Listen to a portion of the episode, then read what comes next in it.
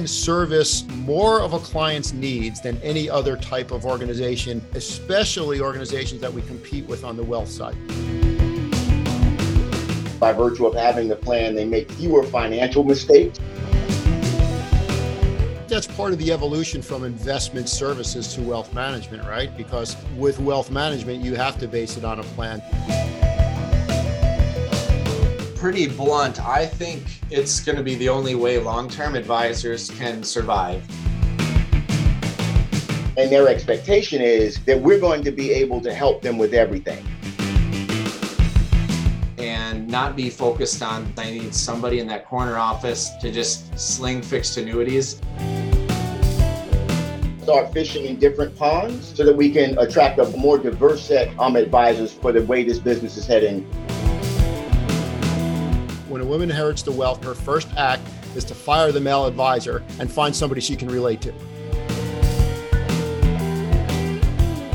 Hello, and welcome to BISA Industry Trend Watch podcast. Good to have you with us today. Industry Trend Watch is a monthly series with industry leaders discussing trends in the financial institutions channel. Productivity trending is provided by our bankchannelresearch.com portal an interactive tool that reports on channel performance based on data collected monthly from over 50 financial institutions. In addition to industry trends, you will hear our guests provide their perspectives on the evolving strategic initiatives that are driving success and enabling our channel to better compete in the broader financial services industry. But first, we'd like to thank Ameriprise for making these podcasts possible. And as a show of appreciation, let's please listen to this brief message. We will then turn it over to Jana Capoletti, the creator of BankChannelResearch.com, who will kick us off with a trending overview. This is Chris Melton, National Director of the Ameriprise Financial Institutions Group. Ameriprise Financial Institution Group is a proud sponsor of the BISA monthly industry trending podcast series. With more than 25 years of experience and knowledge in serving the investment program needs of local banks and credit unions, Ameriprise Financial Institution Group brings a depth of understanding as well as investment capabilities to help clients and members feel more confident, connected, and in control of their financial life. We look forward to learning more about your financial institution and sharing how a successful investment program can be a competitive advantage. Call us at 800 679 1237 or visit us at ameriprise.com slash AFIG. Securities offered by Ameriprise Financial Services, LLC, member FINRA and SIPC. Not federally insured, no financial institution guarantee, may lose value. Thank you. Hi, this is Janet Capoletti, the Managing Director of Research for Stathis Partners and the creator of bankchannelresearch.com, here to give you a short wrap up of Q1 2022. Managed money shot up 25% since Q1 last year, while transactional revenue sank about 25%. Now, fee based revenue growing by 25% is right in line with what we're seeing. The institutions reporting managed money account assets at the beginning of last year having grown by a third by January 2022. Overall, total investment account assets grew 15%, where retail deposits grew 13% in 2021, which is down from the deluge in 2020, where the retail deposits grew 22%. So I'd like to thank LPL and Infinex for much of the information provided for this analysis. And now I'd like to hand it over to Scott and Bob. Hello, I am Scott Stathis from Stathis Partners, and welcome to this episode of BISA Trend Watch titled The Evolution of Investment Services to Wealth Management. I will be your host along with Bob Mattel, who will introduce himself in a moment. And our panelists today include an executive who manages one of the largest programs in our channel and an executive from a third party broker dealer who gets to observe best practices from his perch above a variety of client programs. So I'm going to turn it over to Bob Mattel so he can introduce himself, and then he will have the panelists introduce themselves. Bob? Well, thanks, Scott. I am Bob Mattel, and I am the co host of this podcast. And let me also welcome our listeners to the BISA Trend Watch. We have a great panel today. But before we introduce them, let's remind our viewers that all things BISA can be found at bisanet.org. You can find this podcast and all of our podcasts there from the BISA. So now on to our panel. Scott. Me? Oh, no, the other Scott. Okay. The other Scott, yes. Got two Scotts today, so it's doubly nice. So, well, first of all, Scott and Bob, thank you for inviting me to join you. I am, again, Scott Ford. I'm the head of Affluent Wealth Management from US Bank and US Bancorp Investments. All right. And thankfully, we don't have a third stop, but let me introduce the viewing audience, Josh. Good afternoon. Nice to be back again, Scott and Bob.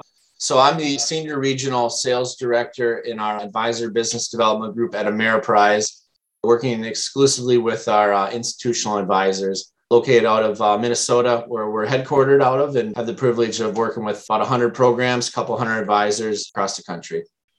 Excellent. So let's get into it with the first question from Scott Stathis. Bob is using his official radio announcer voice today. We've got it going. It's a Friday afternoon before happy hour, everybody. That's right.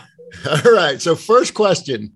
And our first question is typically based on trending. And as we look at the quarterly results for this year, we see that overall program productivity trending was up for the first quarter of this year when we compare it to the first quarter of last year, but slightly lower when we compare it to last quarter. So just wondering how that compares to what you're seeing in your programs, A, and then B, also how do you think the current economic environment, including inflation, interest rates, et cetera, will affect production for the balance of the year? So that's B. And then C, so this is a three part question. how is it affecting the discussions that your advisors are having or should be having with their clients? So, Scott, do you want to kick us off? Yeah, well, thank you. And I'll take that one probably similar to everyone else, you know, we're facing some of the same headwinds. This is obviously an unprecedented time in our business, given just some of the recent market volatility that's driven by inflation, anticipated increases in interest rates. We will probably see several this year. And then, of course, the conflict between Russia and Ukraine, which is first and foremost a human tragedy. So we've seen some reduction in net new asset flows and obviously in new accounts as one might expect given all of that. However, what I would say is our clients have been pretty resilient through all of this. They're not panicking. Our US Bancorp investment wealth management advisors have strong, deep relationships with our clients, and they've done a great job of reaching out to them proactively and giving them what we consider to be really high quality advice.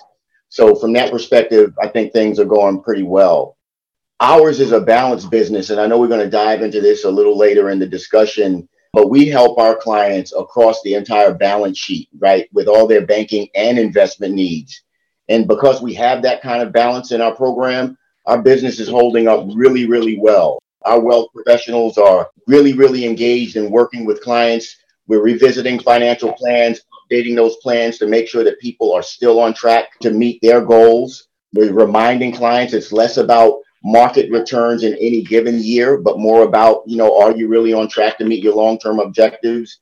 And in addition, our US Bank Asset Management Group has done a really, really good job in terms of the performance of our portfolios. They've made several strategic and tactical changes in recent months.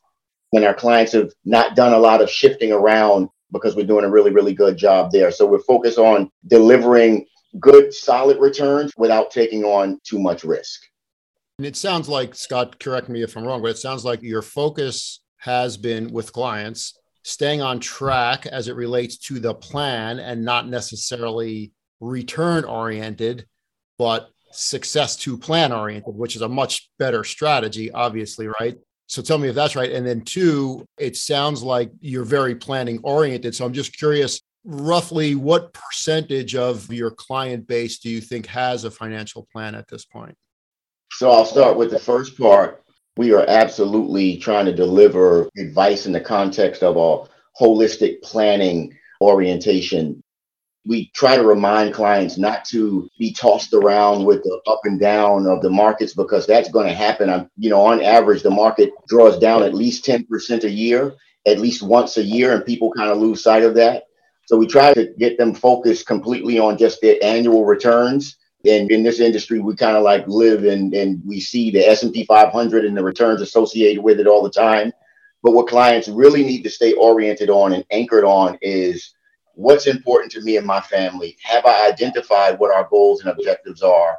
And do I have the right solutions in place that are going to help me get there? And I think that when we can keep them focused on that, I think it's a good thing. And and so far so good. We absolutely believe in financial planning. I'm a certified financial planning certificate, and uh, for sure, it's just something that I think is foundational, especially as we kind of move away from selling investment solutions, right, to offering more holistic financial advice to our clients. And there was a second part to your question I want to make sure I answer also. Yeah, just a, a, feel for the percentage of your client base that has a financial plan. I understand you might segment your client base because not everybody needs a financial plan. But if you look at your target segment that you feel really should have a financial plan, how much penetration do you have into that relative yeah. to the percentage that have plans? Yeah, you know, we've made some progress. We're not where I would like for us to be. I believe that everyone needs some sort of financial plan. You know, I have three adult children. You know, my son Julian is 35. I have two daughters, Chanel and Morgan, 32 and 24, respectively. I think even they need a financial plan because as I think about a financial plan, it really is more or less a roadmap of where it is you're trying to get to. And the plan itself is not the most important part. In other words, the outcome or the output that, you know, that document that you get. I think the real value in planning is the discussion getting clients to think about what it is they're trying to accomplish, where it is they see themselves, you know, how they're going to get prepared to get there. So probably I, I, a third or 40% probably of our clients have a plan. What I do know is our clients that have a financial plan have significantly higher levels of overall client satisfaction than those that don't. And I believe that just by virtue of having the plan, they make fewer financial mistakes and so we're doing a better job on it. So, so my goal, and I'm going to state this publicly, I fundamentally believe everyone should have a financial plan. I know that there's some customers who might be standalone, one mutual fund position, but as I think about members of my family, regardless of their level of affluence, should have some instance of a financial plan so that they can know what it is they're trying to accomplish and know where they're going. I think 90% of all clients should have some sort of financial plan. And we're nowhere close to that number, but it's purely aspirational. Well, and I think that's part of the evolution from investment services to wealth management, right? Because with wealth management, you have to base it on a plan. So, Josh, I want to get your input. But one more question for you, Scott, because you made an implication that I think is extremely important. And that is, it's not the plan itself, the deliverable, that piece of paper, that report that is the most critical thing. It's the discussion that you have. And so, just to bring that picture into a little bit more focus, because I used to run a financial planning software company. And hmm. one of the things that I believe, based on working with my clients, is that by far the most important part of an advisor's job is the discovery process asking the right questions to truly understand the client's needs and the emotional factors that influence the financial decisions. And if you are financial planning centric, you have to have a discovery discussion. And if you focus on the discovery discussion and make it best of breed, you're going to gather assets. So, what's funny is even though I used to run a software company for financial planning, I used to tell our clients it's an 80 20 rule. 80% of the benefit of using financial planning is not actually using the software, it's asking the right questions so you know what to put into the financial plan, right?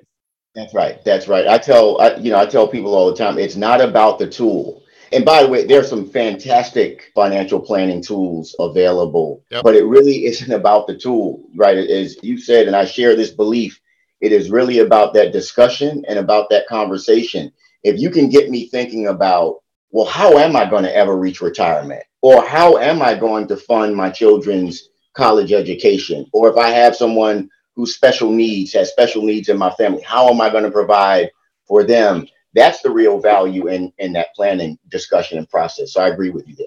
Yeah, absolutely. Yep. And that's an important point to reinforce. We've done it several times in our podcast, but I don't think that can be reinforced enough. It's critical. All right, Josh, your turn. Thank you, Scott. So, Josh, your thoughts on both where we're heading from a productivity standpoint and then the discussions that clients are having or that advisors are having with clients relative to what's going on? Yeah, thanks, Scott. And Scott kind of stole a bunch of my thunder. So, uh, really well said, Scott. So, I'll uh, kind of first quarter, uh, we've actually had a really uh, good start to the year uh, within our platform. I'd say with all of our organic, and I'll kind of split it up in two segments. So, the advisors organically that have been here for a while, they're up actually about 25% after the first quarter. And a lot of that I'll talk about later, but is the focus on moving to more asset based fee management. And the money's coming back around. We've moved our platform from about 35% to about 50% in managed money. And that's starting to, as you know, uh, come back around year over year. So that's been really helpful for our organic side. And then when you bring in the new advisors to our platform on the last year, we've actually seen the platform channel probably grow over 50%. So overall, production wise, really, really good. At the same time, though, we know the first quarter has been tough with all the external things going on, the inflation, the Ukraine, interest rates, et cetera. And our advisors are having tough conversations. They're having clients that are looking at other avenues, are, are worried about being invested. So the one thing I can say that we are continuing to stress in our advisors that are having the best conversations, Scott, you've mentioned it, both Scotts, is the uh, the planning conversation. So the advisors that are looking at the entire situation are in a much better spot. They're not getting phone calls, first of all, unless they're not getting those those random phone calls on what do I do? They've already been prepared. They're looking at their situation. They have a goal set that they know they're on track for retirement, for you know, helping their kids' educations, the the other expenses in their life. So that's been a big shift. I know we're going to talk more about that in some future questions here. So I won't talk about it all right now, but you know, as a whole, we're feeling really good. Our advisors are feeling really good just with how they've shifted their businesses over the last couple years. And when you have times like this come up, they're kind of seeing the fruits of their labor there.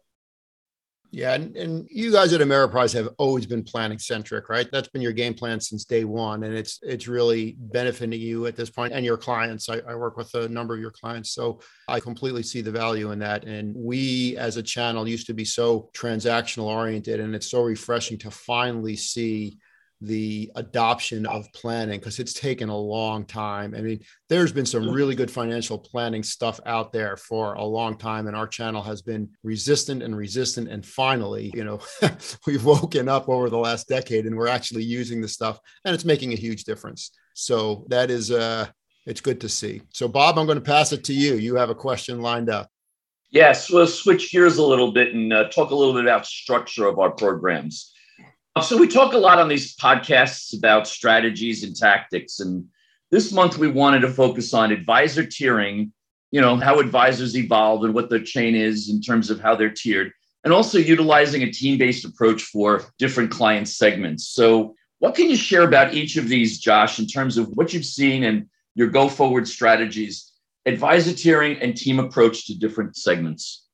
Yeah, thanks, Bob. So this has been a huge, huge focus within our firm the last couple years. So I'll break it down in a couple different segments. So what have we invested in and what do we have for our advisors for our programs to really look at that advisor tiering and you know segmenting the clients we have some tools and software out there that they can easily view their book and they can move it around and they can look at a program level how many clients we service what the assets look like where the revenue is coming from and you know within that we can push that into our crm tool. So then your kind of practice management your day to day your week to week your month to month and you know all those things are important is let's look at the business. What do we have here? And how do we structure it? So from that point then it comes the conversation of working with the institutions working with the leaders. What is the demographic of your clientele your your customers your members of the uh, credit union look like? How many branches do you have and does it make sense to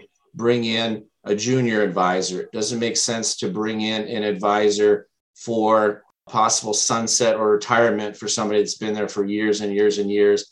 And then does a team make sense? So we talked about like a team position where you have advisors that focus on different areas of a client situation. You have your investment person, you have your maybe a state and insurance person, you have your just uh, client management person maybe we have different levels your more tenured advisor versus your junior advisor and we've seen that across all of our programs we have solo practitioners still that are the one person running 10 branches we have big teams that are running two or three branches or just one branch and they're able to really meet with every single advisor. So it's been a big focus. Like I said, we've invested the capital to, to give our programs, our advisors, the tools they need to actually, you know, implement on it. And then our leaders do a great job of making sure they know what's out there and can we implement this.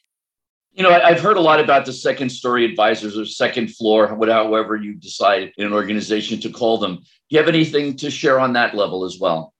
Yeah. So our bigger programs, we are definitely setting up the wealth programs within those institutions that way. There might be a set asset level that we're trying to get that advisor to. And once they get that asset level, they're going to have permission to have that conversation about getting a junior or a, an advisor that's going to take those walk ins. Or is it a set number of clients that you service? Everybody looks at it a little differently. And we know that having a service model having a process that you can deliver on, uh, an experience you can deliver on, I should say, is super important. We don't want you having five, 600 clients. We want you to have maybe it's 150, maybe it's 250 that you can meet with regularly, having a service model. And that gives you permission to be that second floor advisor. And you're not getting that foot traffic. Granted, there's not a lot of foot traffic these days, but, uh, you know, um, maybe there's some virtual traffic. People are getting sent over virtually for a Zoom meeting like we're on today. That's a discussion, but it's more of a let's talk about that when you hit some metrics, and, uh, and it's gonna it's gonna be good for you, and it's gonna be good for our program. Absolutely, it's, it's a combination of book optimization and program optimization to really make you know, we're treating the same you know the right clients in each segment with the right level of service. And the team approach also actually works real well. I, we've seen in a lot of programs. Have you reached that level where you're taking these teams and going to different parts of the organization in terms of like lending opportunities and, and different parts of the company?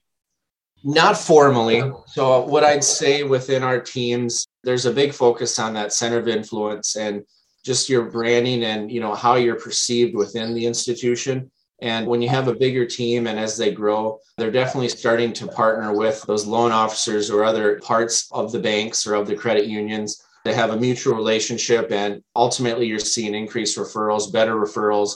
I'd say the business banking, the small business owners is a huge area that if you can dip your toes in there, our bigger teams are, are having a lot of success in that area. Yeah, that, that makes a lot of sense. And it kind of crosses through all different silos in the organization. Let's go to my neighbor, Scott Ford, for his thoughts on advisor tiering and segmentation. Yeah, thanks, Bob. It's a great question. Our business is segment, our entire business is segmented based on client size and complexity. So, you know, across our entire wealth management organization, we're segmented to serve clients that way.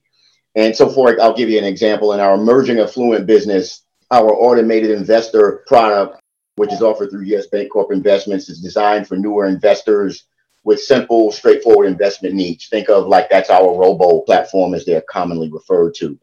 And then the rest of the business, we also organize ourselves around clients and their needs so that the most appropriate wealth professional can serve them based on their specific situation. As it relates to the tiering of advisors, you've been doing this a long time, right? Not all advisors are created equal. And we have at US Bancorp Investments, we have all kinds of advisors at different stages of their career development and maturation of their practices. We have advisors that have 15 and 20 years experience that are doing millions of dollars in production, and we have people that are two or three years into their journey. So obviously, the kind of help and support that that more tenured person needs is a lot different from that newer person, and we try to meet the advisors and give them the level of support that's appropriate to where they are. What I would say is we've gone almost entirely to a team construct. So we partner our wealth management advisors with a wealth management banker, and we kind of formalize that and they work together on a pretty regular and consistent basis to serve the needs of our clients. And what we found is that clients, in particular affluent and high net worth customers, really do appreciate having a team of individuals that can help them across their balance sheet. Because as they look at us, as they look at these financial institutions, they're not thinking of their financial life in a siloed way, the way many organizations are organized. They're thinking about, look, I need help with my finances. And so Bob can help me with banking. Scott's my investment um, advisor. And you know, whenever I need something, they can help me, whether it's deposit investment alone. So I think that makes a lot of sense. And I recall also your responsibilities cross into the bank side as well.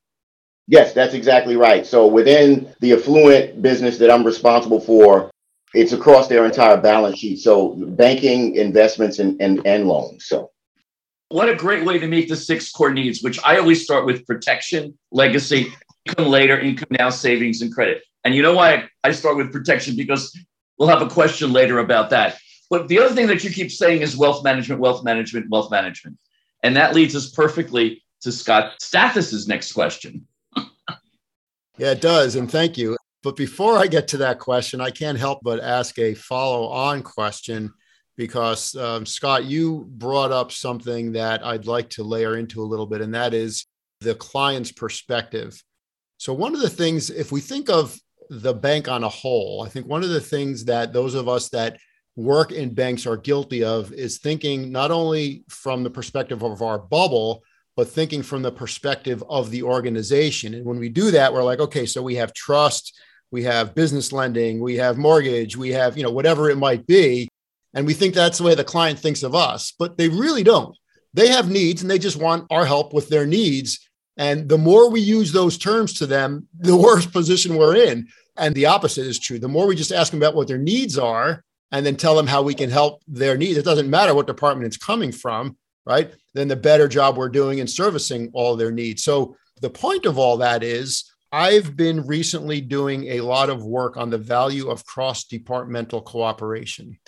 And there are inherent walls between departments, there are silos, there are sometimes trust issues with a small t that we need to break down. Because mm-hmm. the beauty of a bank or a credit union for that matter, in a lot of instances, is that we can service more of a client's needs than any other type of organization especially organizations that we compete with on the wealth side. So if you look at the independent channel and the RIA channel, we have more to bring to bear if we're working really well together as a high efficiency organization, right? So, right. Scott, you mentioned that clients like to be served by a team, those clients in the right segments. And that is so true because think of how important that makes a client feel. If they're sitting with somebody from lending and somebody from private banking and somebody from wealth, that's a big deal. And the client experience shines, right? And right. we have historically been guilty of too much separation between departments and not inspiring that cross departmental cooperation. And I think the better we can get at that, the more competitive we as a channel are going to be. And so I just wanted to highlight that because you implied that. And I think that is so important for our future. So good for you for recognizing that. So that does lead to the next question, which is the questions on wealth management, because it's becoming a buzzword in our channel now, right? We used to be investment services, and now we're calling ourselves wealth management. At least a lot of programs are. But the majority of the programs out there, I know this, they haven't changed anything other than the name. right? So, what is yeah. so the question is what's really involved in being a wealth manager versus just investment services. And I think part of it is what I just described. But I mean, you implied a lot of it already, but let's really talk the truth about all right, what is wealth management and what do we have to do to truly get there? So, Scott, if you want to kick us off with that question. Yeah, it really is a great question and a great observation, by the way. I'll date myself a little bit, but when we all probably started in this business, we were stockbrokers and then we became financial consultants. And so names do change over time. But the way I think about it and the way I think we can help your audience think about it is wealth management is about more than just investment products, right? If you think about what comprises a person's wealth, for many of us, it's your home. You know, it includes your retirement plan and your retirement accounts. It, it absolutely includes your investment accounts and what you've got saved in various places. So I think wealth management is a much more integrated way of working with clients and i think that that has just that has just changed over time. I think you know previously most places were kind of like single product they had a single product orientation and then as these financial institutions in particular the banks i think have done a really really good job as they brought all these verticals together you know we have all of it in one place. So if a client comes to US Bank, they don't think about US Bank and they don't think about, okay, so this person over here, even though legally and from a compliance perspective, we have to make sure that we're making disclosures and know this is a US Bank or investments or affiliate of US Bank, but they see us as one institution. Right. So if I'm going to pick up the phone and I need help, they, I think their perception is and their expectation is that we're going to be able to help them with everything. So even if I'm an investment client, you know, my wealth management advisor is at least going to be able to make the introduction to the mortgage person. Let's say I'm buying a second home, right? If I've got some concerns about retirement or if I've changed jobs and I need to roll over a 401k, that person can help me with that. But they can also think about there are a lot of great credit card benefits and things like that that affluent customers, you know, th- that are important to them. So as I think about wealth management, wealth management is a much more integrated view in a much more integrated way of working with a client across their entire balance sheet, right, for the whole of their financial lives. And again, I'll keep putting a plug for financial planning. You know, that planning is what I think ties it all together. But they don't see us as disparate institutions. They see us as one institution that can help me with everything. Absolutely. And I think that is such an important point to drive home and such an important point for our industry to not only give lip service to, but really start making progress with, right? So that integration is what can differentiate us if we truly work at it with a purpose, right? So I'm all. Yeah. So, Josh, any thoughts on that subject as you look at some of the uh, institutions that you're working with? Uh, yeah, I'll be pretty blunt. I think it's going to be the only way long term advisors can survive. If they're advertising themselves as wealth management or comprehensive with clients, that's going to keep them in the business. And I'll share a quick example. I can tell you here, our best advisors, the ones that are growing, are doing just that. They're leveraging their relationship within the credit unions, within the banks, as wealth management, and all encompassing. I can help you with everything a huge value add.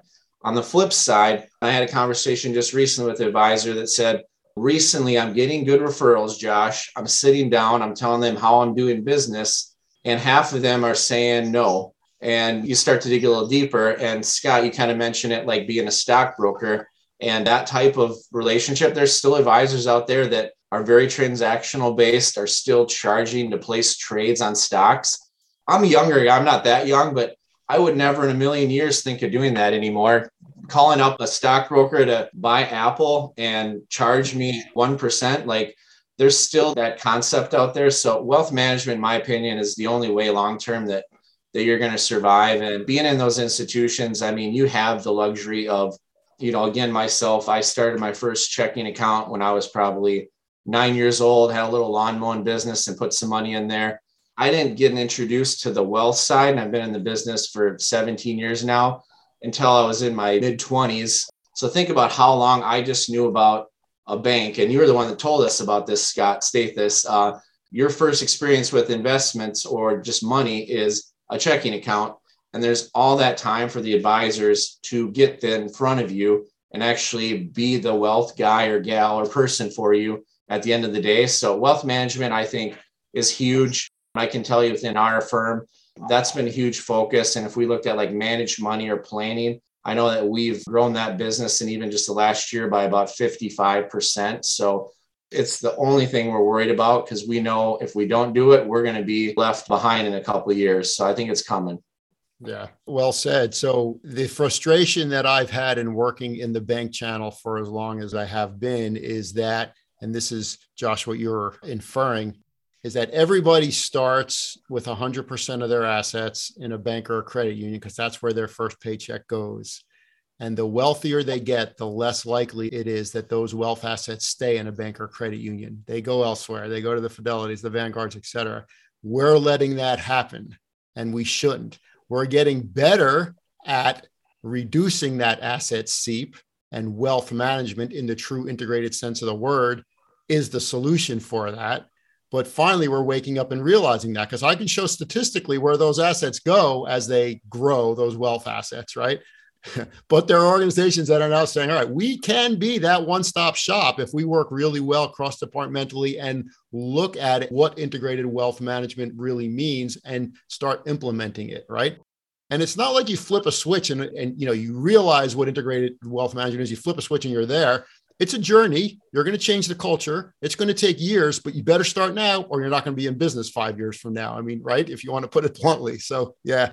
So now this leads us into a question that Bob has because one of so that was one of my frustrations with this channel that the assets seep as people grow wealthier Here's my second, and this is the lead in for Bob. That is that most advisors in the channel are guilty of working with clients to grow their assets, but not also protect their assets. So they're only doing half of their job. We've dropped the ball consistently on the protection need. And that's the question I think that Bob has queued up for you guys. So, Bob? I have that question every month. You do. it's passion. I've had that question for the last 25 years of my career, having worked on both distribution and manufacturing side of the protection business. And we're having this great conversation about wealth management, about financial planning. The importance of life insurance has come into even more focus during the pandemic. A recent LIMRA survey stated that protection products were sold in 2021 at a pace not seen since 1983. So that begs the question Josh, is there anything going on in your programs to leverage this potential increase in demand? And we're talking about financial planning. Financial planning must include protection. So, what can you share with us that's going on in your world? You hit it, Bob. Financial planning, it leads to insurance. That's my answer. No, I'll expand on that. So, uh, no, it's a huge focus. And I'd say the luxury that, you know, Ameriprise we have here is for decades, that's been our, you know, we've really been big on planning, which in turn leads to insurance and how those solutions can help fill the gaps. I can tell you firsthand in the last year and a half, there's been an extra push with resources, tools, and support, especially within our institutional advisors to help drive that. Because as Scott said, that's a huge miss for a lot of our advisors in the institutions. They're just talking about investments. They're not comfortable a lot of times with insurance. So, one thing we've done is we have a resource for new to the insurance business. How can we just get you comfortable with the basics? we can help you with some of those phone calls or those meetings with those clients and you know lo and behold you start doing a few of those you, you build some comfort level and a cadence and those insurance sales are picking up. So we've seen the same thing within our firm. And really, the focus has been do the planning, do the comprehensive. That's going to open up the conversation, then leverage our resources, our support, uh, even our tools to help show the client, show the customer, the member what you have to offer. And it's really been a really been a nice uh, uptick in sales. And there are a lot of resources available in the market to really eliminate the pain points that we all perceive in insurance. What are some of the um, the resources that you're providing? So we have formal coaching. First of all, a little plug for myself. If you want to set up some recurring calls to focus on specific things, we believe in really helping our advisors grow and give them that formal coaching. then also, we have different tiers of internal support. So, depending on your expert level, because obviously we have brand new to insurance, and then we have some seasoned veteran insurance folks maybe someone like you, Bob, that knows it really, really well, but you have a very complex case. Let's get you to that really high level expert within the firm. So we have a nice, I guess, a la carte, if you will, of where you need to go. And then just as far as our tools and marketing, really top line, visually stimulating, pleasing to see for a client, easy to look at, plug in your information, and it pops out what you're looking for. So yeah, I'd say it's a mixture of human capital and then just tools and investments there. Sounds like you've got the plan in place. So we're looking to see some better results in 2022 all around. So, Scott Ford, US Bank, talking about financial planning without protection is investment planning. I know you guys are not doing that. You're not committing financial malpractice. Talk to me about protection. oh, I, I, love it, Bob. Uh, let me tell you, I've been doing this for a long time, as have you. And I will tell you that I think that we all know it, right? Intellectually, even the advisors know that they should be doing protection planning. I think that many of them don't do it because they're afraid.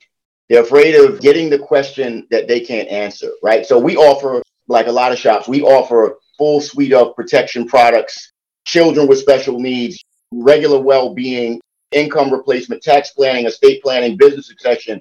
We have it all. I think Joshua hit on it. You have to have the support within the organization, like the coaching and the help. And we have a department that focuses specifically around helping the advisors with their insurance planning. And they can also, if they so desire, use some of the third party BGAs and, uh, you know, to help them write their cases. So we offer it. But as we've been harping on, like if we're really going to practice wealth management and we're really going to be serious about financial planning and helping families achieve their financial goals, you have to make that part of your process that you use to help people with. So, you know, we do it, but I think we can become a lot better at it, to be honest. Did you say process? Your process. Absolutely. That's another one of the buzzwords from the BISA Trend Watch podcast.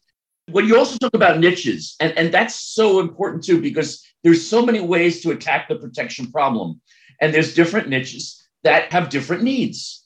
So just give me a little bit more on that. What I would say, this is where I've seen us have some success. We partner very closely, for example, with our high net worth teams, our folks in, in our private bank, private wealth management, and they come across some really, really complex cases that they refer to our wealth management advisors. And a lot of it really, Bob, is really a lot of it is estate planning. My estate is over that 12.3 million exclusion, and I've got to do some planning to make sure that my assets and my legacy is going to go to my family, right, and, and not get eaten up in taxes. So a lot of it, I think we have a really good niche in that. I think U.S. Bank has a great reputation also with business owners. Business succession planning has been a really, really important one for us, where we've been able to differentiate ourselves a little bit. Great, absolutely. And to our listeners out there, pick any one of the niches, work on that, and you'll just hit a home run. You will absolutely hit a home run. But why just do one? Do them all. There are specific needs in each and every market out there. Wealth management includes protection. The soapbox I am stepping off of now. on in the microphone. I love it. Stat. Does that mean I'm up, Bob? So the last question before we get to a fun question is is about advisor talent. So the question is what does our channel have to do to attract better talent? I think part of it has kind of been implied. So I'm going to see the answer and I want to see if you guys agree. So Scott, I'll have you take this one on first. So my seeding of the answer is part of the way that I think we can attract exceptional talent is by describing to candidates what the value proposition is of working across different departments with other professionals, other wealth professionals in the organization to share business opportunities, right? But we have to deliver on that because you can't make that promise and then an advisor comes in and they get the Heisman from the business lender or whatever, the private banker, right? That's a serious value proposition when you're recruiting if you can deliver on it, right? Because an advisor is not going to get that anywhere else. So that's, that's right. part of the answer in my mind is that there's more to it. But but let me get your thoughts, Scott, because I know you guys do a lot of recruiting. What is it going to take to increase the talent level in our channel by better being able to attract top top talent? It's a great question. First of all, let me just kind of just say for the record, I believe attracting and developing talent is the most important job that all of us have right in these programs because they're the ones that are going to be helping these customers. So if you don't attract and develop people, you're not going to be able to deliver really, really high quality advice, which is really what people need. The world is becoming increasingly complex, not less so, right? So you need to make sure you have really, really high quality gear. Fortunately for us, US Bank has a reputation where our recruiting story is an easy one to tell, right? There, you know, there are instances where if you damage your reputation, that recruiting story becomes a difficult one to tell. We don't have that challenge. But what I would also say is, as I think about this, right, the value proposition of doing this within the context of a retail banking organization is you have to be able to come and integrate yourself into that team and even across lines of business within that banking organization. The people that work in a highly collaborative way and that can do that, right? If you think about it, everyone in that branch or everyone associated with that branch becomes a COI, right? A potential COI for you. If you approach it that way, then you're going to be successful. Like the people that have failed in bank channels, and it's across institutions, right, usually fail not because they're not good salespeople. They fail because they don't know how to collaborate and partner well with others. So if you can really make it really, really clear and demonstrate that if you can come in and do that, you're going to get more at bats than you're ever going to get right, sitting in some independent or national firm where you're trying to do it all on your own, we solve the marketing problem that many people have, right? Because you just can't get in front of enough prospects, I should say. If you can do that, you know, you're going to be, if you can work well with others and get into that flow of that ecosystem, you're going to do well. What I would say is, and, and I'm part of an initiative at US Bank, part of Access Commitment. Part of that is we commissioned a study that we call the Building Black Wealth Insight Study. And in that study, we learned that affluent Black customers want to see themselves represented. And we all know this, right? That Black advisors are significantly underrepresented in this industry, which points out another problem. We have to be able to home grow our own talent because if there are not enough of them in the industry, right, to really keep up with the changing demographics in this country, then we all have an obligation to kind of do some work and help there you know, years ago, women made up about 10 or 15% of the advisor population. The latest stats I saw, it's north of 30%. So we've made a lot of progress, but women make up about 50% of the population in this country. So that also implies that it should be significantly more women advisors, right? So I, I happen to believe fundamentally that we have an obligation to really try to attract and develop the top talent, but also start fishing in different ponds so that we can attract a broader set, a more diverse set um, advisors for the way this business is heading for the future.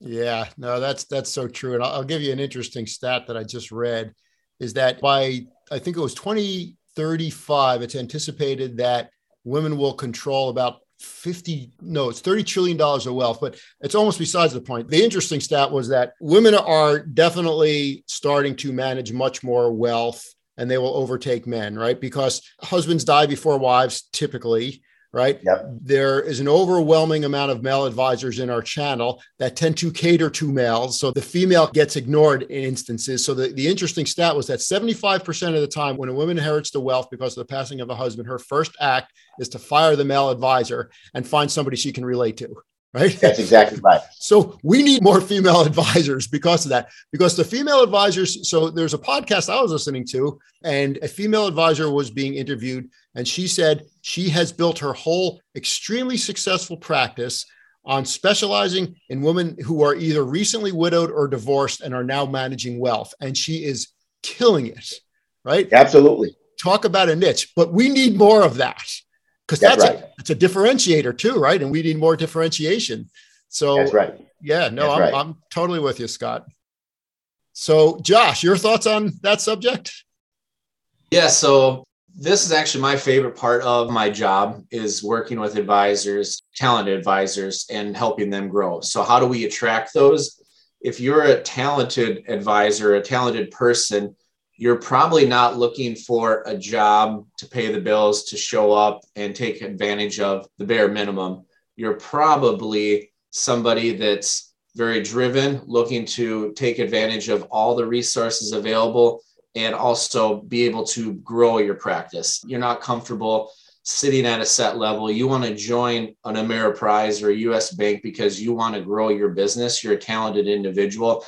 So, how do we do that? What we want to do is show them that we have all the support. We've talked about it a bunch about groups for high net worth folks. If you want to grow your insurance business, your planning business, we have all those resources available to you. That's going to attract talented individuals. On the flip side, you know, if you're in an institution in a bank, we really focus on making sure that the executives or leaders of those banks and those credit unions, they truly understand what an advisor should look like and not be focused on the month to month or the quarter to quarter, which might have been the way two, three, five, ten years ago. What have you done for me lately? Let's transactional business. I need somebody in that corner office to just sling fixed annuities. Um, you know, how do we convince the the leaders of these institutions that it's best for them long term to bring in talented individuals that are going to grow a sustainable business with recurring revenue a wealth management concept, financial planning,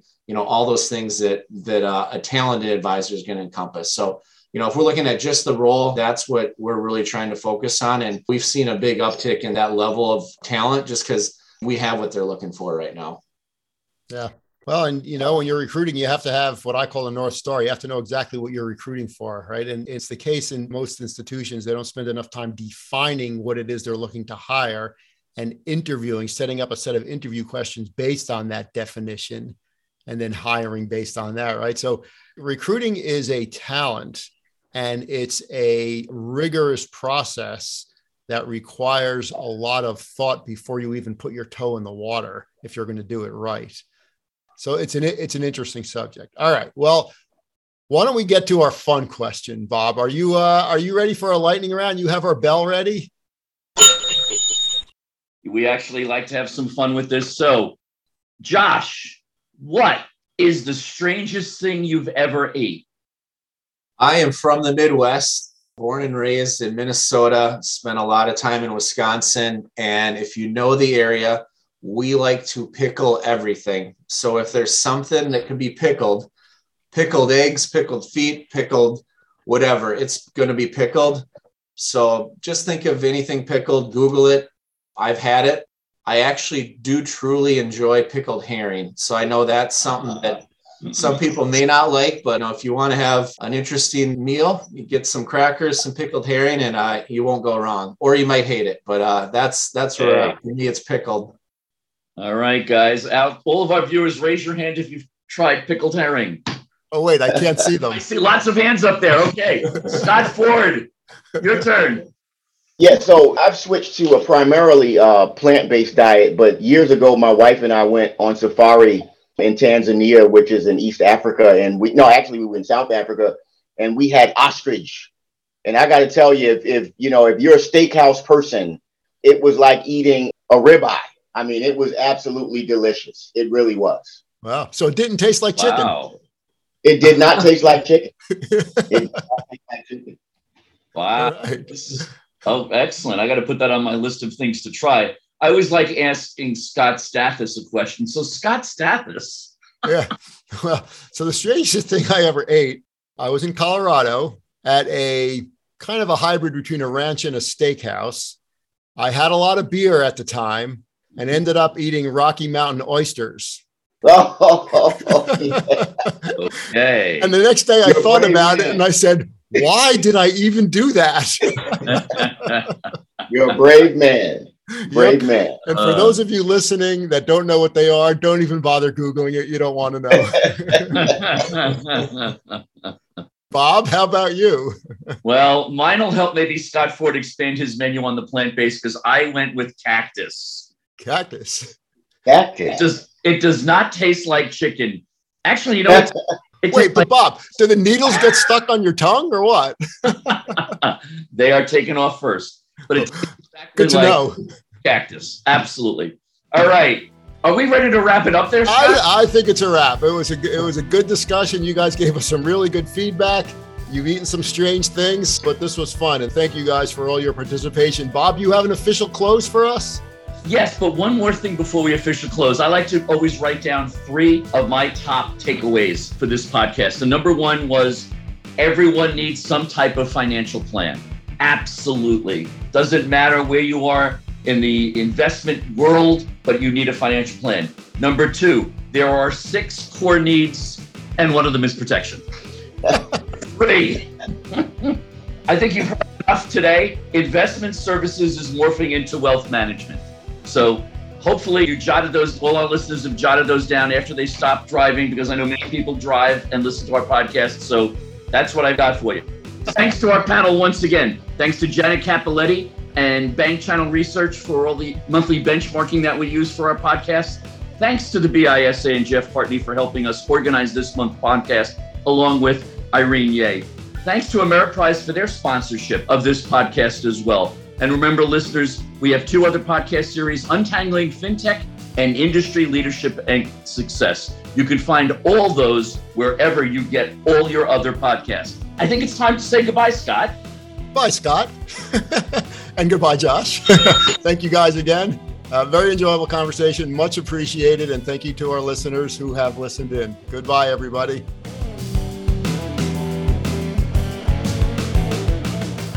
Thank you for joining us for this episode of BISA Industry Trend Watch. And thanks to Ameriprise for their much appreciated support. Be sure to subscribe to our two other podcast series Industry Leadership and Success focused on industry leading performance and success stories, and Untangling FinTech, aimed at helping you keep up with the evolution of technology offerings in our industry. Goodbye until next month.